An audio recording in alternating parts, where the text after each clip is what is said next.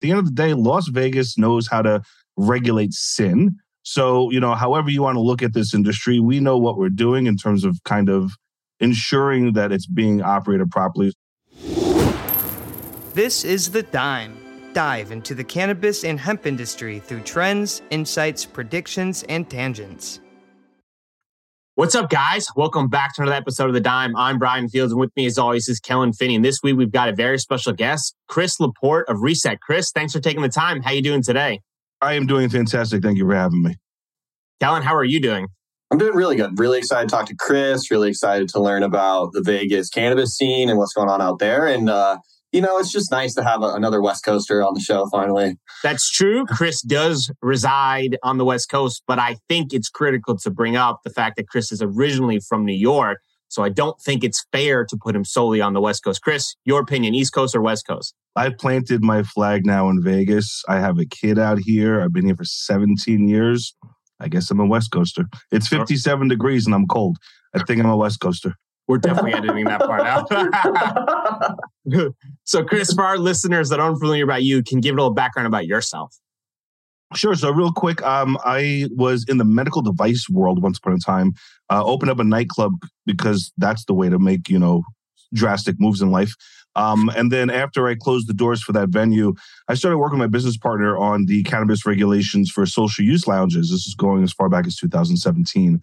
Um, we are now in 2023.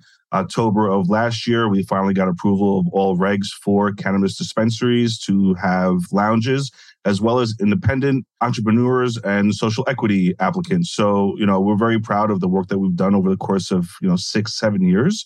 And we're just excited to, you know, start bringing cannabis to a new forefront, which is, you know, the new buzzword is cannabis hospitality.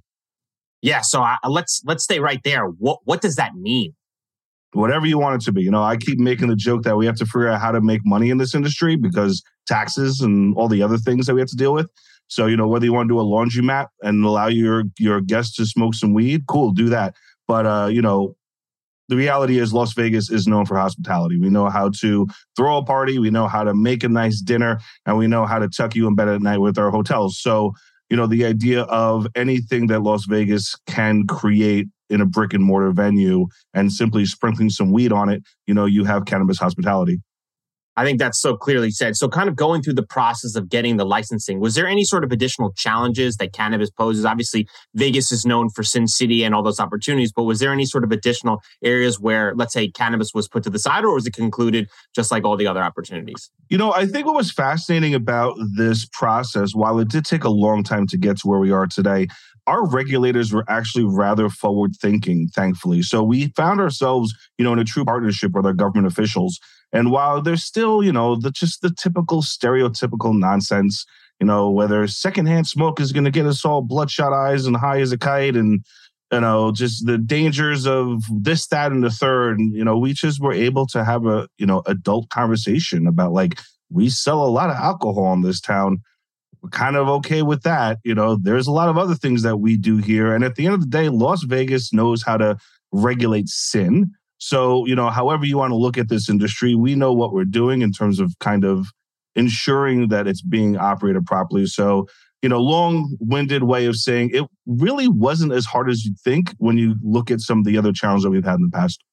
Do you think that, some of those stereotypical shenanigans, if you will, are what kind of facilitated the, the long runway to actually rolling out consumption? Because in my mind, it's like people have been smoking weed anyways, you're selling it. Like, why wouldn't consumption just initially follow legalization? You know what I mean? From a, a lounge perspective. I think it was less of the you know the stereotypes you know think looking back on it with the way you posed that question and more about just the fear of the unknown right like this is something brand new. This is, you know, while I have been preaching forever, this isn't anything brand new. I am replacing a beer with a joint, you know, whatever.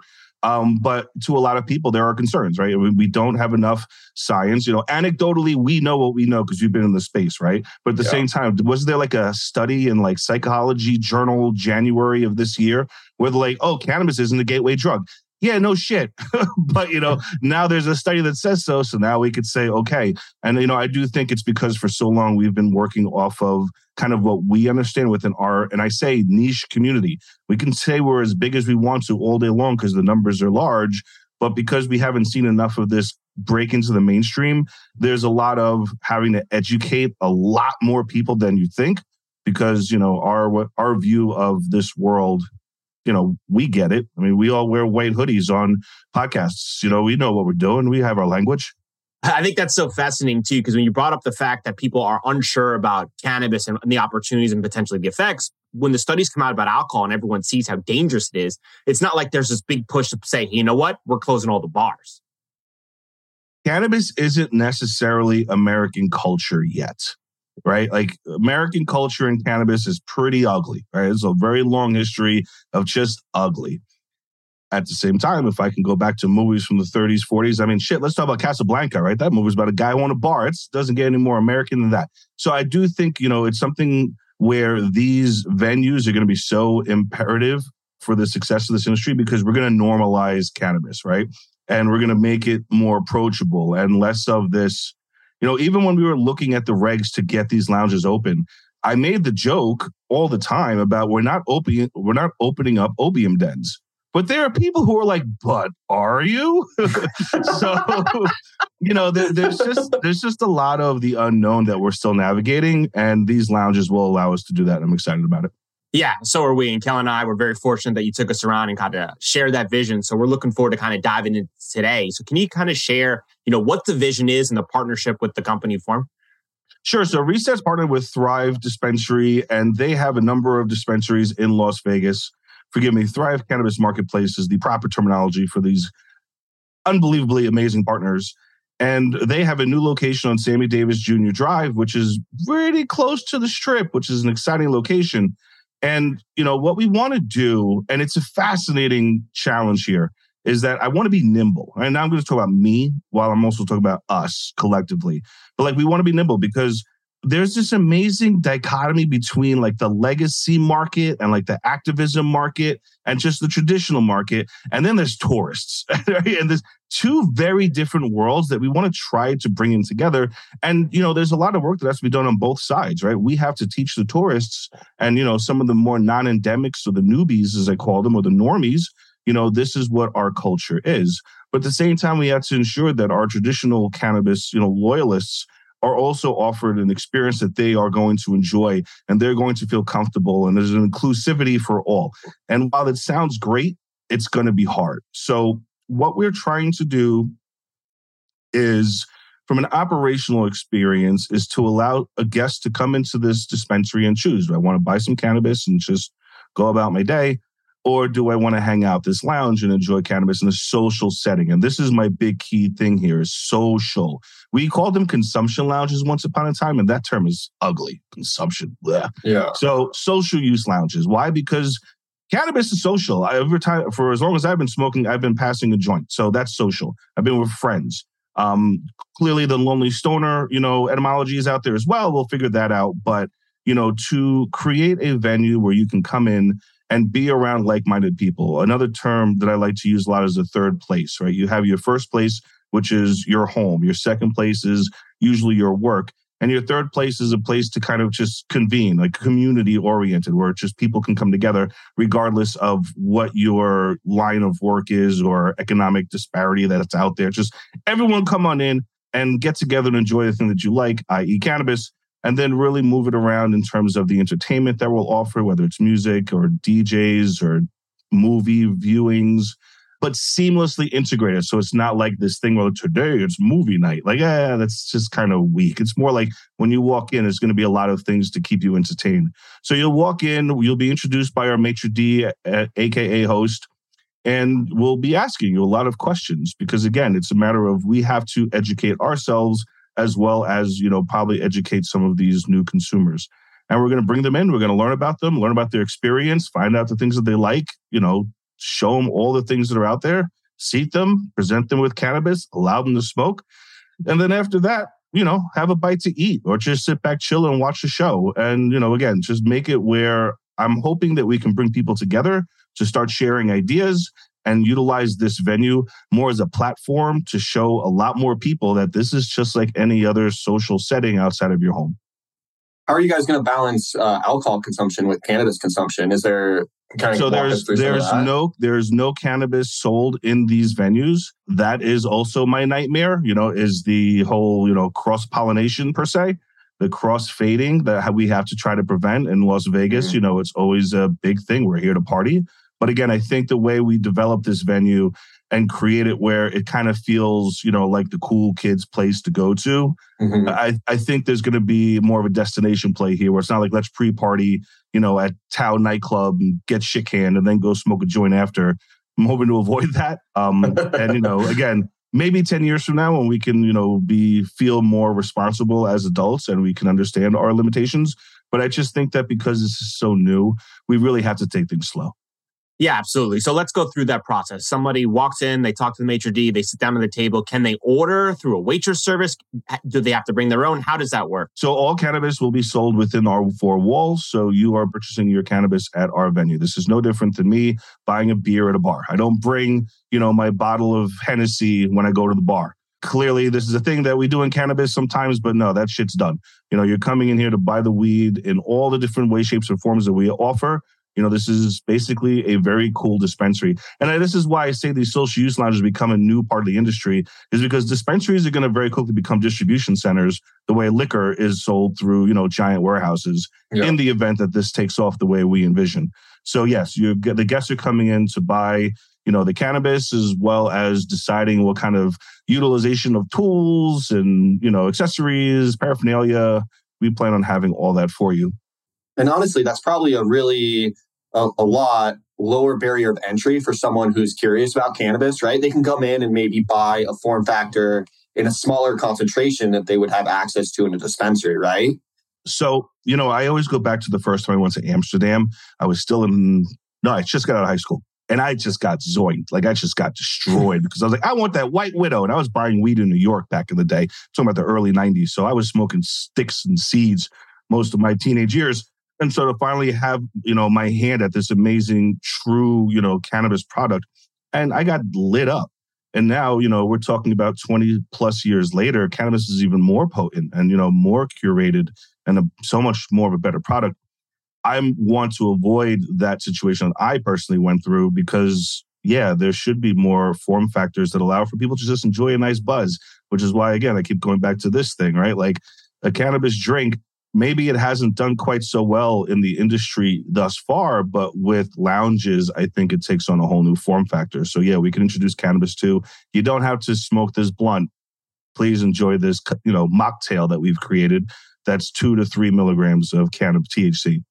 Yeah, I think it'll do a, a massive job of kind of re- not only removing the stigma, but getting people more socially acceptable with the uh, experience, right? Because we can three of us could go to a bar and not all of us have to drink and we can all participate in the experience but from a cannabis consumption lounge some people's initial reaction might be but i don't consume so it'll be a, critical component in kind of reducing the stigma and adopting more of the normalization you know, uh, dazed and confused, fast times at Ridgemont High. There's some TikTok guy, Stony mixed something or other.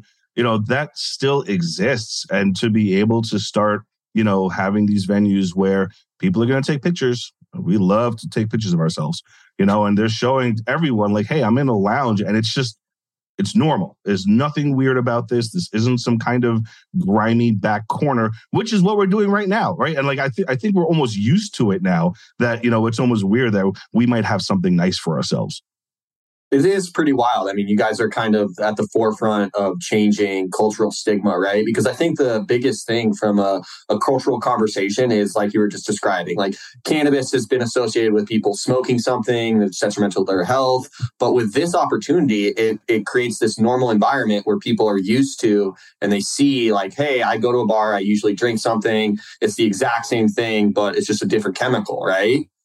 So what is that? What's that weight like? I mean, kind of being at the forefront of helping curb the cultural stigma associated with cannabis. So in a previous life, when I had my first nightclub, it was a video game inspired bar, and so there was like just it was all the video games and arcade cabinets and stuff that I was passionate about. It was 10 years too early. No one knew what it was. I was just doing something that was weird to a lot of people. 10 years later now video games are everywhere. So I, this is why I have such utmost confidence in this because it's just a matter of time. You can throw all the money at something all you want. If you don't catch that crest of the wave, you're just burning money. Right now, I think we're at that top crest of the wave where we'll catch it and it's going to be pushed into like a normal mentality for mainstream audiences. And I and I, and I want to kind of segue that to the food opportunity. You know, we talked about smoking, we talked about drinking, but you know, I do think that as we start doing more curated, you know, Las Vegas chef style infused meals, you know, but we do it in again sophisticated, tasteful manner. We have some great guys out there flying around, you know, the world doing this, right? Well, let's get them out of the shadows. Let's bring them front and center. You know, guys like the Nomad Cook and the Herbal Chef. You know, these are people that are out there really doing cool shit and paying top dollar for it. Good. Guess what? Vegas, we love top dollar stuff. Come on in, we'll do it really cool. But you know, then over time, what's going to happen is now it's like, hey, you know what? People are drinking it, people are smoking it, people are eating it people are rubbing it on their bodies and now suddenly you're going to start seeing schools and medical you know facilities start saying hey let's study this more. Let's look at this more because more and more people are going to start demanding it. So i'm looking at it definitely from the you know the more we make this approachable and the more people start getting the word out to this non-endemic audience not just all of us patting ourselves in the back because we've all been part of this for so long right? Hey we're the cool kids but no extend that out there so that we can start getting more ambassadors to start saying this is why this is important and we have to start looking more into this and again normalization happens. Just to clarify that that will mean there'll be an infused food on the menus for people who don't smoke or drink can can eat their cannabinoids? So we right now are going to take things very slowly step by step you know, one of the things I want to ensure is that we don't fuck this up, right? Everyone could come in like, I'm doing something new. I'm going to kick the door down. Look at me. No, we don't want to go about things that way. We want to take things slow.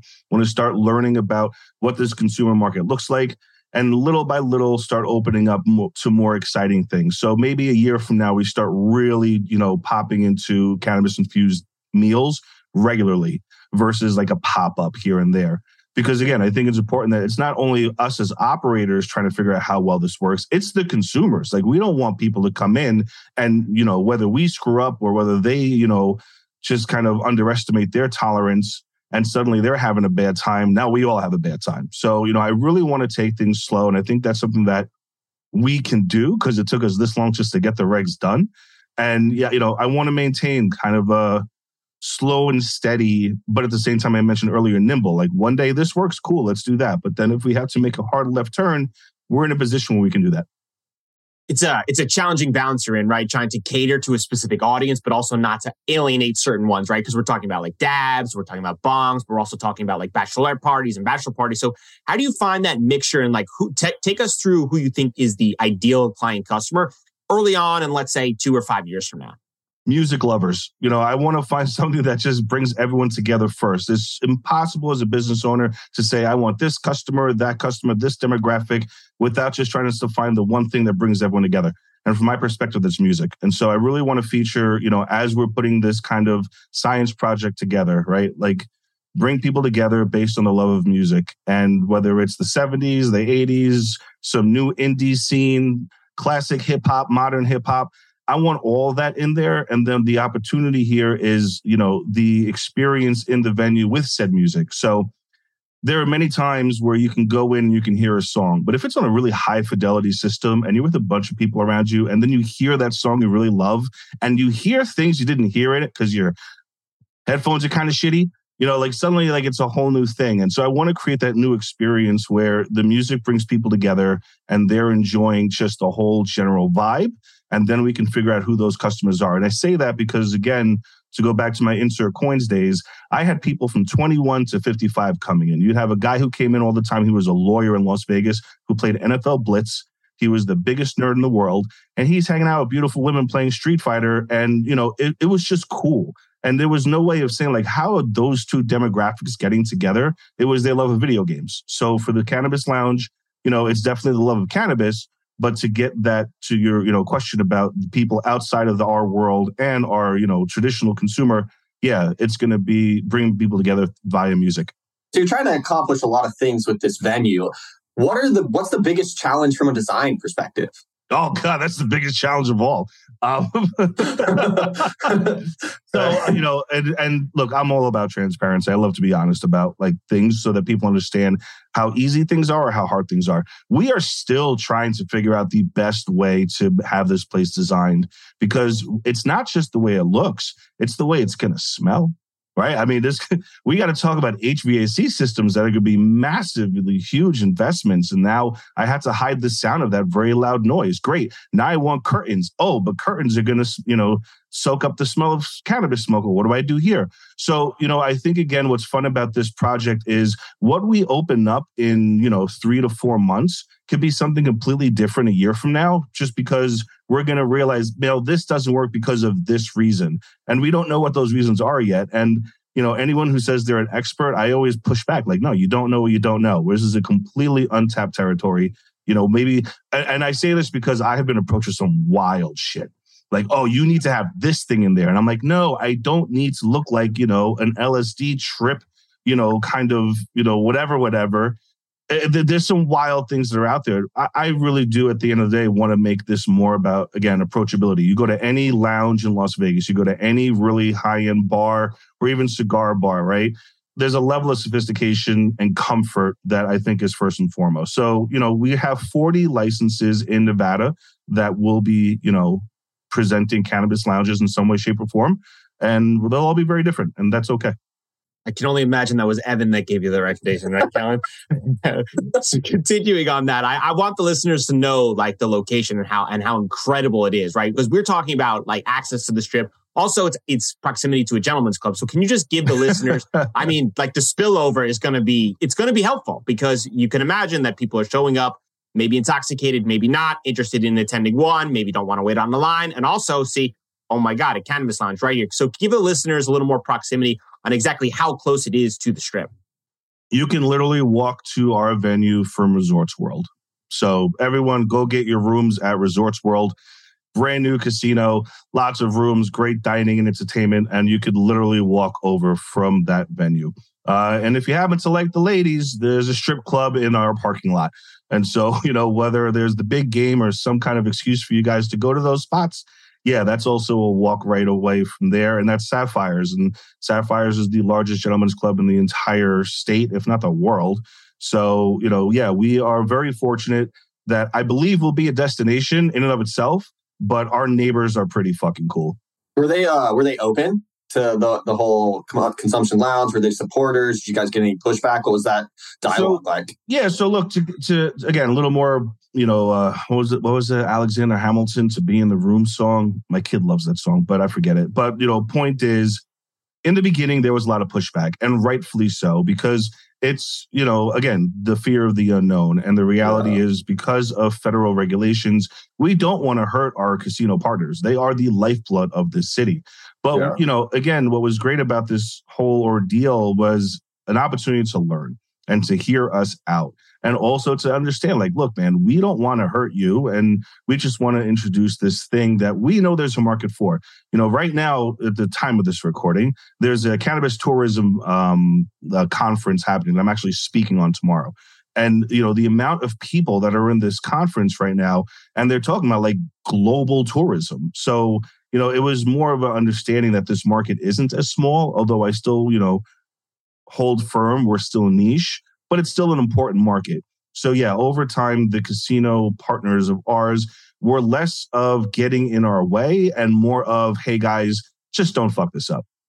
Uh, to clarify for our listeners, could you explain why casinos could be very opposed to cannabis from a federal perspective, just for those who don't understand sure. how that whole thing works? So with gaming licenses, they are, you know, to some degree state run. And we're seeing this right now by way of the sports betting yeah. that's just hitting every state in the country right now. But at the end of the day, those licenses are federally regulated. So they still have to report to the big federal government. And because of the classification of cannabis, it falls under, you know, a federally illegal product. And we just can't mix that oil and vinegar. And yeah. while I like to make the joke about, man, every time I go to a nightclub in a casino, I see lots of federally illegal things happening in there. um, you know, we still have to, you know, play our part and, you know, do the politics and just understand, like, no, look, we don't want to see anything bad happen to those guys because, like I said, they're, they're the lifeblood of our city. It's such a critical moment too, right? You're dealing with all those challenges. But another area that I really wanted to bring up was the fact that you could help some of these smaller brands get exposure to wider clientele. With Las Vegas being like the epic center of everybody from a traveling destination, people coming in might not get exposure to some of these brands. So when we talk about kind of brand growth, have any brands approach you and say, Hey, Chris, we'd love to find partnerships where you can put some of our products into your store? You know, it's a great question because I don't think the cannabis industry understands just how important this is but I like to always give history lessons, and that's Red Bull. You know, once upon a time, Red Bull was a brand new energy drink that people didn't know about. But And again, look at where it is today.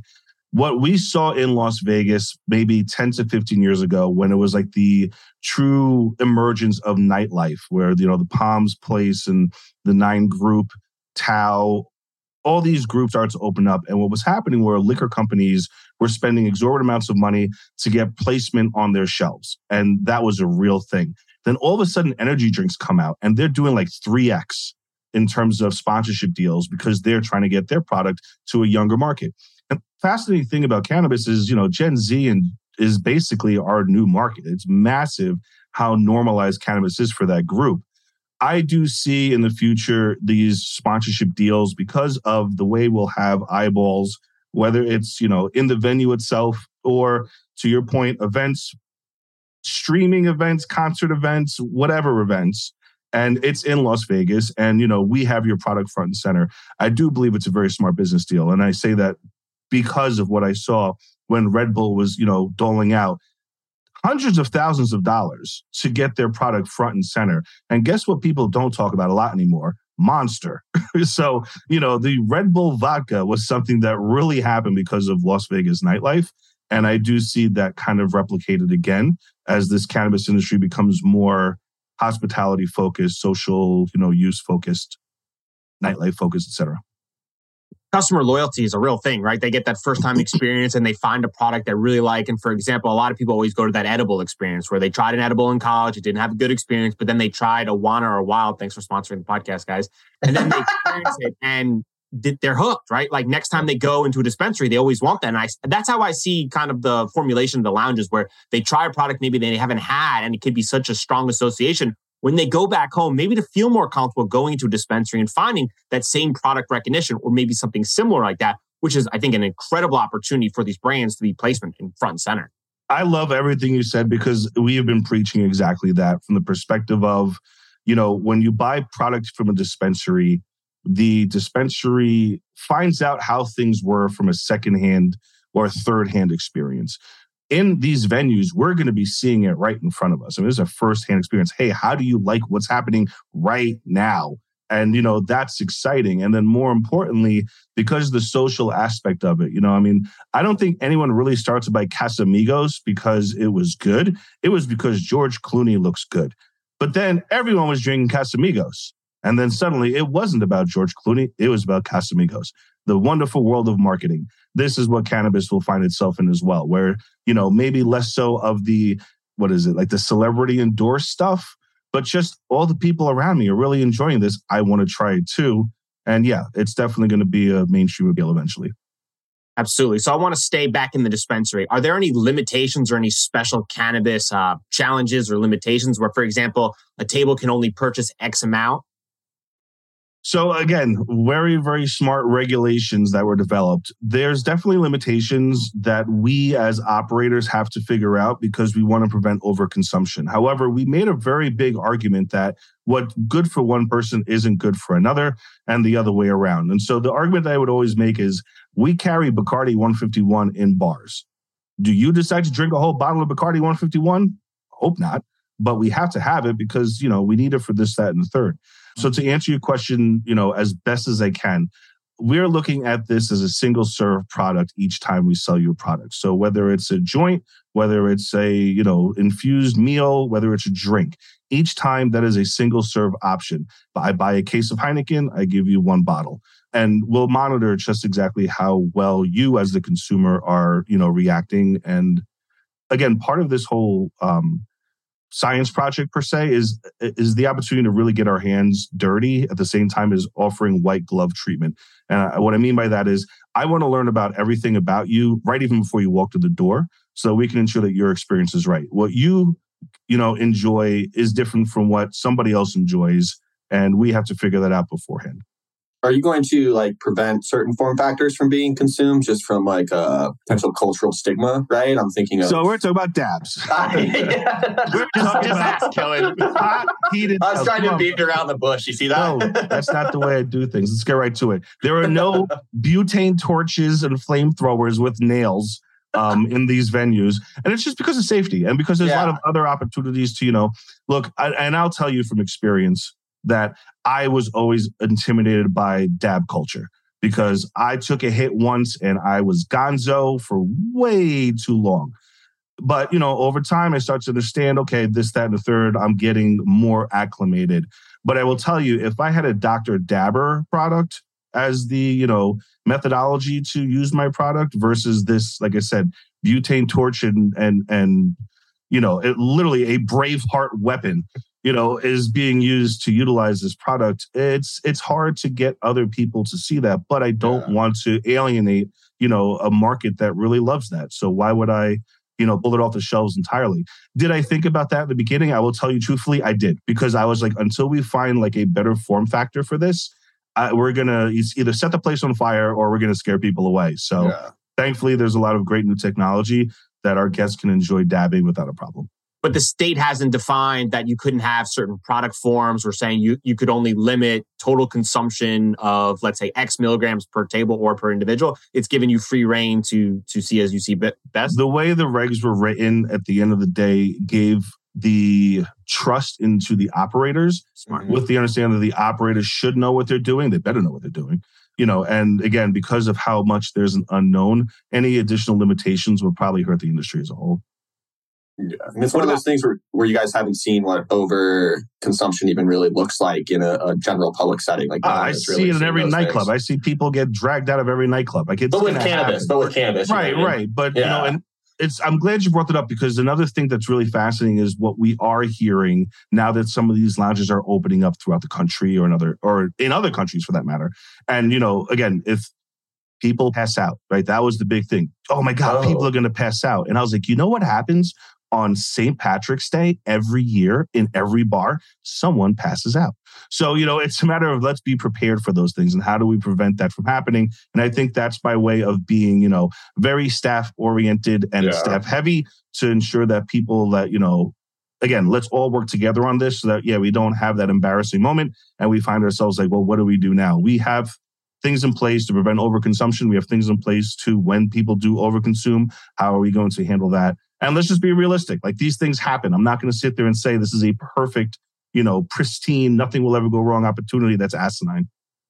Yeah, it's hospitality at the end of the day, right? And Las Vegas had seen its fair share of uh, opportunities and surprises. And if you go down Fremont Street, you probably have your eyes opened up pretty, pretty wildly on, what it is. Lots of things happen on Fremont Street, folks. Things Lots that are just unforsaken, possibly. Yeah. Um, My eyes are still burning. Mine as well. I got to need a therapist after what I saw. So let's talk about doggy bags. So let's say I, I bought too much of a product and I want to take it home, just like I have a meal and I have some leftovers. Is that possible? Do you take your drinks home from a bar? No. Thank maybe that, maybe a bottle of wine. If, that answers that question. Right. I mean, the, the reality is our regs do not allow for any product to leave the lounge. Because you're not a dispensary, you're a consumption lab. So it's very different, right? We'll have to destroy what is not being used. But again, this is where it's all education time, right? Let's all learn. And let's have these conversations even before these doors open so that someone doesn't come in and like, I'm going to buy this much weed. And oh, wait, I have to leave it here. And now they're upset. So, no, those rules will be very clearly announced when you come in. You cannot leave with the weed that you have not finished. When's it open and when can people visit? Oh, well, I wish I knew. Um, the the answer is soon. I would like to see us open before 420. Absolutely. That is the goal of goals. You know, let's celebrate 420 in Las Vegas like never before. Um, that's the goal. If I'm wrong, it'll be soon after, or it might be earlier. We shall see. What's the biggest challenge with setting something like this up that most wouldn't know? What's the biggest challenge? Um, you know, again, it's it's it's making people understand what this industry is, and I say this from this perspective we're helping some of the social equity um, applicants as well as some independent license holders. It was a lottery. So some people, you know, just, hey, I got a license. Now what? You know, and they have a great idea. What was really fascinating was finding it was hard to get it capitalized, right? And just raising capital for what you think is the easiest thing in the world. Like cannabis is recession proof. Again, this is what we know. This is anecdotal though. I can probably raise more money for a traditional bar restaurant than some of our applicants can to open up one of the first cannabis lounges in the whole country. And it's that that has been probably the toughest pill to swallow is just how much people still don't see how important this market is, how how incredibly fast it will still continue to grow, and how much these lounges can be the thing that makes it grow. So I have seen amazing business plans and amazing you know P&Ls and just business forecasts where traditional investors are like, mm, I can't get into this. There's no banking. There's no this. There's no that. And we're like, this is a home run. You know, you're going to buy into the metaverse and NFT monkeys but you're not going to buy into the oldest plant that we've been using for, you know, eons and now we're making the bar for it. What's wrong here? So I think again, you know, to answer the question, it's just how hard it has been to show the normies just how important this market is. Was there a single reason that most of them leaned on, or was there just a variety of different? There's so many. I mean, it's the it's it's everyone's you know questions about cannabis, right? It's just it's illegal. that's, that's just it. Federally, it's illegal. So that's strike one. Banking is hard. That's strike two. Oh, you know, it's cash only business. Therefore, there's crime. Strike three. I don't know what happens with people who smoke weed and drive. Strike four. I, will give you 10 strikes, like off the top of the dome right now. Uh, it's just, again, we passionately know what this is. But when you get into, you know, outside of our world, you're really up against a lot of what ifs and whys. Are there any assets, efforts, or strategies you wish people paid more attention to? Yeah, I wish I paid attention to the questions that you sent me beforehand because I would have had a better answer for this. I wanted your your honest I response. I know, I no, no. Could you ask me that question again? Sure. That's a lot. Are there any assets, efforts, or strategies you wish people paid more attention to? For example, you, you developed out this an elaborate business plan. You, you provided mm-hmm. specifics on how you broke down with the yep. entertainment focus, yep. and a lot of people lean right versus you thinking they should lean left. No, I, I, again, I think the biggest thing is we just need more studies, um, and I wish we had that. You know, I mean, I wish we just had more language outside of our world to you know make people understand, but we just don't have it. It's impossible to have. So, you know, if I had anything, you know, it would be, you know, I have the Cleveland Clinic here in Las Vegas. You know what I'm saying? Like, hey, Cleveland Clinic, let's look at weed. And like, no, no, no, no, no. so, you know, there's a lot of things that I wish we had in terms of maybe ambassadors and just thought leaders outside of our world that had a better understanding of this industry and business rejection. Um, I think that's coming now because I mean, I don't know how many interviews I've done with like beverage, like, you know, websites and food and stuff. So yeah, no, it's only a matter of time. So just again, don't have the best answer for that because we didn't have a lot. We just had our own just kind of grit. The hardest thing about this whole situation is it's kind of like a, a chicken and the egg, right? Like you can't get more studies done if right. it's not more accessible. And it mm-hmm. can't be more accessible if we don't have more studies. So it's like, it's not an easy place to be. No. And that will change soon, but you're dead on. Yeah. I mean, it really was, you know, again, it's uh it's it's a philosophy argument right now. So yes. chicken and the egg is perfect. What's the future roadmap?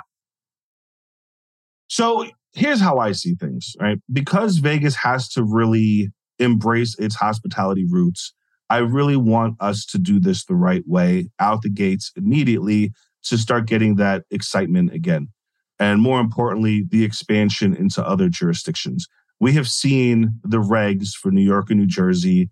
You know, thankfully, there's a senator in California who recently announced, you know, he's introducing a bill to allow for food and beverage to be in cannabis lounges. You know, great job, everyone. like, who would have thought that would be important? So, you know, it's kind of those things that I'm hoping that we can show, you know, how we do it. And then the the we kind of become the golden um that's the term that we like to use.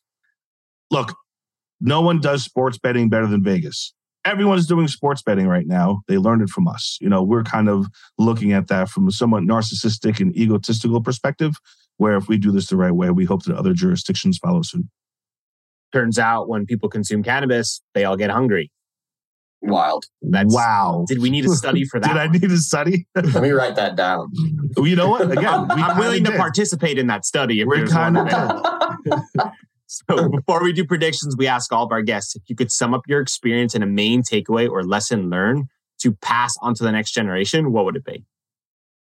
uh, again, I, I I always stand on this. You don't know what you don't know.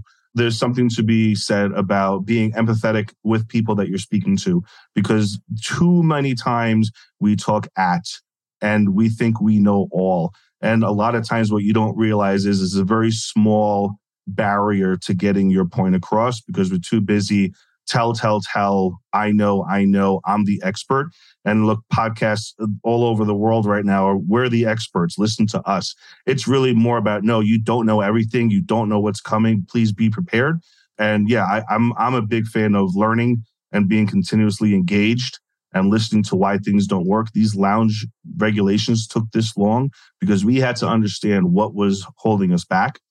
No matter how much, you know, over the course of six years, the regs that we finally had were the same things we had in our head six years ago. So we knew what we wanted. We got what we wanted. But to get there, it took a lot of work to understand why others didn't see it through and how we worked through that. Well said. All right, prediction time. Chris, do cannabis consumption lounges pose a threat to the bar industry? Love this question. why or why not? It absolutely doesn't because it is ingrained from the, again, it's American culture. We have to look at this from a culture perspective. We are going to watch the Super Bowl in this weekend at the time of this recording. And, you know, there's going to be a lot of commercials for beer. Thankfully, no commercials for crypto this year. But, you know, the point being is there's just centuries of, you know, drinking in our consciousness. And in due time, whether it's three or four generations, will we be a little more competitive? Yes, I believe so.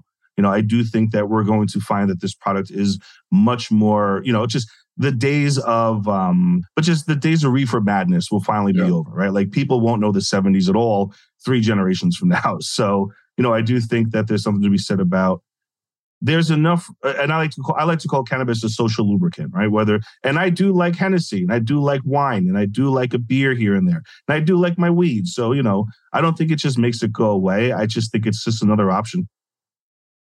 Kellan, I agree. I think that I think it stems from my belief that I think cannabis and alcohol are just fundamentally different. And I know individuals out there believe that alcohol or cannabis could be a replacement for alcohol, but I just believe that they're fundamentally different and they're not going to compete because like they'll compete for people's time and attention, but I don't think that they're directly competing for like the same experience, if you will. Like if I smoke a dozen joints, I'm not like going to be out until 2 a.m. having a good time and talking about life on a on a porch or something, right? Um, versus if I'm having beers with my friends or drinking wine, that's probably going to be the avenue I end up. So they're fundamentally different, in my opinion, and so I think that they won't be direct competitors. It will eat into some of alcohol's bottom line, I think, but I don't think it's going to be like completely take over the alcohol industry, right? What do you think, Bryan?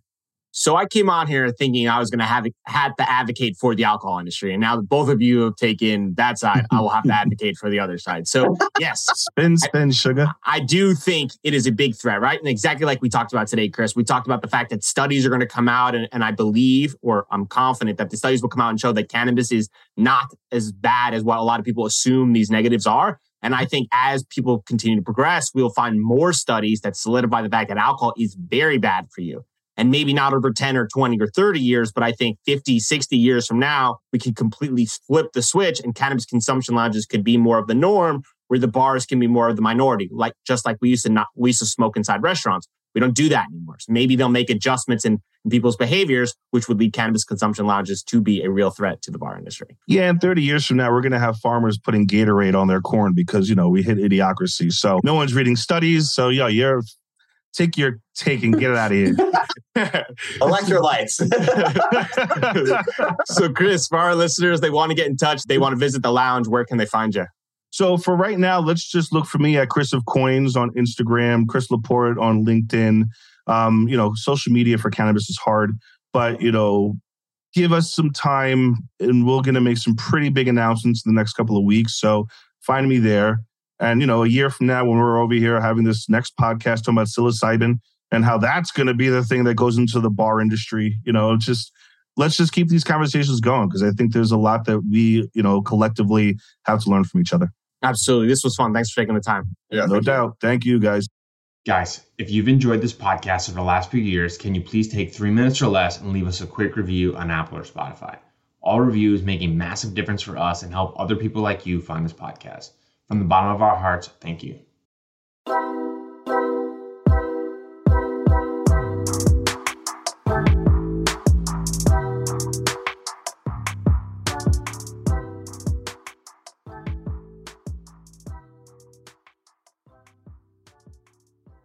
Thanks for listening to today's show.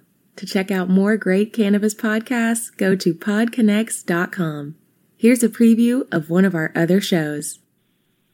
Hi, my name is Kira Reed, and I'd like to invite you to be inspired by the women who are leading in the cannabis industry. Each week, we will discuss empowerment, leadership, and what it means to be a woman in charge in marijuana, hemp, and CBD. As the founder of the Women Empowered in Cannabis community, I have had the great pleasure to get to know many brilliant and talented women who are CEOs, executives, politicians, advocates, and community leaders that are focused on creating a cannabis economy that is just, fair, and equal. We'll learn how these women make decisions, how they navigate a predominantly male industry, and what they're doing to level the playing field for women. I hope you'll join us.